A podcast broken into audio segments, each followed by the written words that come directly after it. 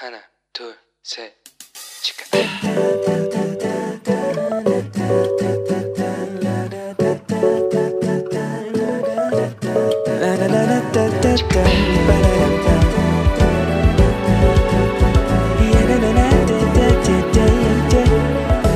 Here we go. Hello，你这个星期过得好吗？我是你人生梦想应援团的头号粉丝 Annie。 各位，新学期的课都安排好了吗？你都选好了吗？我因为下学期要进入大学院，开始我硕一新生的新学期啊，所以呢，我们要等到开学前一周才能选课。但是我从月初就开始好兴奋、好开心哦，因为终于又要开学了耶！老实说，比起放假期，我更喜欢上学的时候，因为感觉很充实哦。然后虽然神学院的这个课业其实很重啊，因为教授我几乎都是每周都有作业，但是哦，我很享受这种紧凑学习的生活。但如果可以没有考试的话，就更完美了，对不对？好了，今天我们要再来聊聊《萨摩尔记》的总结。这几集的内容呢，有很多部分是参考了大卫·包森牧师所写的《旧约纵览》这一本书，有兴趣的朋友也可以去买来读一读。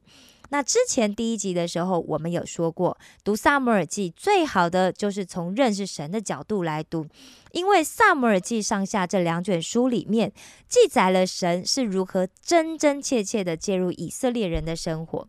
那如果我们都是活在那个时代的以色列人的话，相信我们一定更能够体会“神是活着的神”的这句话了吧？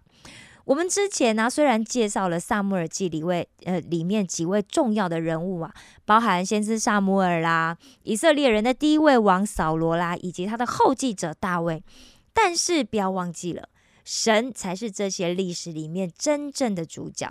神让历史事件发生，然后再加以回应。我们看到这一段的历史是从一个不孕的妇人哈拿开始的。他去到圣殿里面向神祷告，神就回应他，给了他一个儿子。我们看见大卫奉神的名，就用小石子杀死了身高九尺六寸的巨人歌利亚。接着，我们还看见大卫在神的帮助下，就躲过了扫罗那些精锐部队的追杀。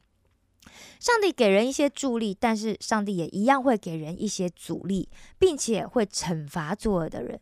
不过，有时候我们讲过了，上帝也不会去惩罚那些作恶的人。为什么？因为他也是怜悯的上帝。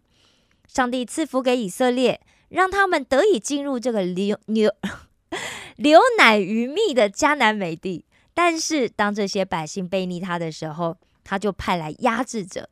但是啊，当百姓又悔改的时候呢，上帝又会再一次的派出拯救者来，因为百姓的要求。所以，上帝就允许他们选出一个王，但是当这个王做的不好的时候，神又派给他们另外一个人，而且这次派的就是一个合神心意的人。我们在读萨姆尔记的时候啊，当然我们可以拿自己跟大卫啊、跟扫罗做一些比较，但最重要的，我们可以从萨姆尔记里面看见神的作为，进而去认识神的属性。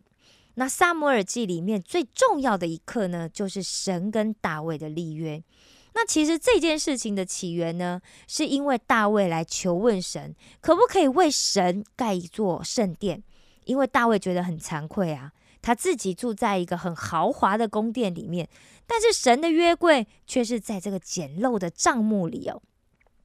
但是神却派这个先知拿单啊，去告诉大卫三个讯息。第一个讯息讲的是，哎，可以盖。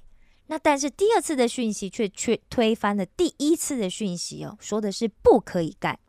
神说哦，他向来是在以色列百姓的会幕和帐幕中行走，从来没有要求要住在豪华的殿宇。那第三个信息呢，就在讲大卫因为流了太多人的血，所以他不能建殿，因为圣殿必须是由和平之人的手来建造。所以虽然大卫不行，但是他的儿子可以。那耶路撒冷呢，就是和平之城的意思。所以拟定建造的计划、安排宫殿、收集建材的，虽然都是大卫，但是最后完成建造的呢，却是大卫的儿子所罗门。神并且还和大卫立约，重申了一次他以前和亚伯拉罕、摩西的约定，然后对以色列的承诺。这也是撒母耳记里面最重要的一刻。那这个内容呢，就记载在撒母耳记下的第七章哦。上帝重新再一次声明了这个约定，并且他也告诉大卫说，他会使大卫的后裔接续他的王位，并且也会建立他的国家，并且上帝也会永远爱大卫的儿子。但是如果大卫的儿子犯罪的话，他还是会出手管教他。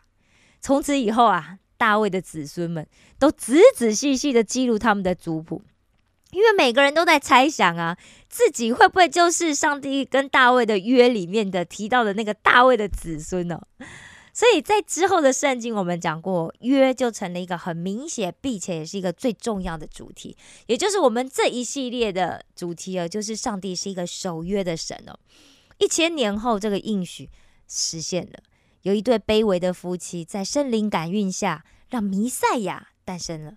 他们都是大卫的直系子孙，在法律上，耶稣因为地上的父亲约瑟成了大卫的子孙。而在血缘上，耶稣则因为地上的母亲玛利亚成为了大卫的子孙，所以耶稣在地上就有人经常称他是大卫的子孙。门徒也称耶稣为弥赛亚，也就是受膏者的意思哦。我们在新约圣经里一直看到这个主题不断的在被提出，同时也提到耶稣和他的教会。使徒行传、罗马书、提摩太后书、启示录都公开的称耶稣是大卫的子孙，并且也宣称天上地下一切的权柄都赐给了大卫的这个子孙，而这些子孙，呃，这些权柄也将永远的在他的手里哦。那这个人就是耶稣，所以所有的人都开心的不得了啊，因为神在他的儿子耶稣的身上实现了他和大卫所立的约。约的实现，我们也看到一个更深一层的含义，那就是大卫宝座上的王，既掌管犹太人，也掌管外邦人，对吧？萨姆尔记啊，其实是一卷非常丰富的历史书。我们看见神在这里显明出他对他的百姓一直以来的心意，那就是神要我们接受一个人掌管，而那个人呢，不是第一个大卫王，而是第二个大卫王，也就是耶稣。耶稣不仅是过去犹太人的王，在今天也是教会的王，在未来更会是世界的王。那时候他必定会凭着公平和公义做王，而以色列国也必定会再度复兴。从这样去看撒母耳记，就会变得更清楚了。我们看到神怎么样去介入历史，怎么样在背后掌控并且塑造历史，又是怎么样向他的百姓再一次保证，他的国必定要增长，并且将来他的儿子必定要做王，而这些也都会一一的印证实现。我们读圣经的时候，应该要按照该读的角度来读，这样子才能够正确的了解并且去诠释它。好了，以上就是萨姆尔记的部分。不知道大家对萨姆尔记里的历史是不是有了更清楚的认识呢？最近我正在准备在石头里面推出一个新的系列。那这个新系列呢，是由美国的 One Hope，也就是一九八七年有退休的美国神召会宣教士 Bob Hoskin 呃牧师所创办的。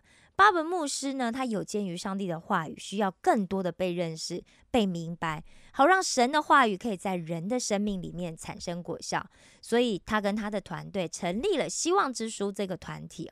那他们呢，和美国领导学大师约翰麦斯威尔合作了一个今日领袖这个课程。那约翰麦斯威尔他不但是博士，而且他在。他在当管理学大师、领导力大师之前，他还曾经当过二十五年卫理公会的牧师哦。那他每年演讲的对象就包括了财新五百大企业啦、各国的政府领袖，还有背景十分多元化的听众，包含了美国西点军校、美国足球国家联盟，还有各国驻联合国的大使。麦斯威尔博士的著作也曾经荣登《纽约时报》、《华尔街日报》跟《商业周刊》畅销书的排行榜。那 他是全球公认的著名的领导学专家、演说家跟作者。那他的著作呢，总计销售量超过一千六百万册。他主持的这些机构也先后训练过世界各地两百多万的这个领导人哦。希望之书呢，就和这个麦斯威尔博士希望透过以圣经为基础的领导原则，去翻转人们对于领导力一些负面的想法，并且透过去发掘自己的领导力，还有培养自己的领导能力，让我们每一个人都可以成为新时代里不可或缺的领导人才。这个课程呢有学员手册，欢迎大家留言来索取。如果你现在正在韩国的境内，我们可以免费寄给你；但如果你是在其他国家，一样可以跟我们联络，我们可以讨论如何让你获得这份学员手册，好吗？啊，大家不要担心，说哦，那石头原本这些为大家解决生活苦恼的内容，是不是就会停止啊？不不不，我一样会依照大家的需求来为大家解答这些问题，所以可能会穿插在这个课，就是呃，原则上这个课那个今日领袖这这个课程呢，它可能会有十五堂到十六堂，那中间我可能会依照大家的需求来为大家插入这些解决生活苦恼的内容，好吗？请大家不要担心哦。那也希望大家可以多多推荐朋友一起来收听我们的节目，好吗？希望我们的节目可以让世界各个角落的华人。都能够听到，都希望对他们有益处。我爱你们，为你们感到骄傲。愿上帝保守你的每一个脚步，都走在他喜悦的道路上。石头们的青春日记，我们下次见哦。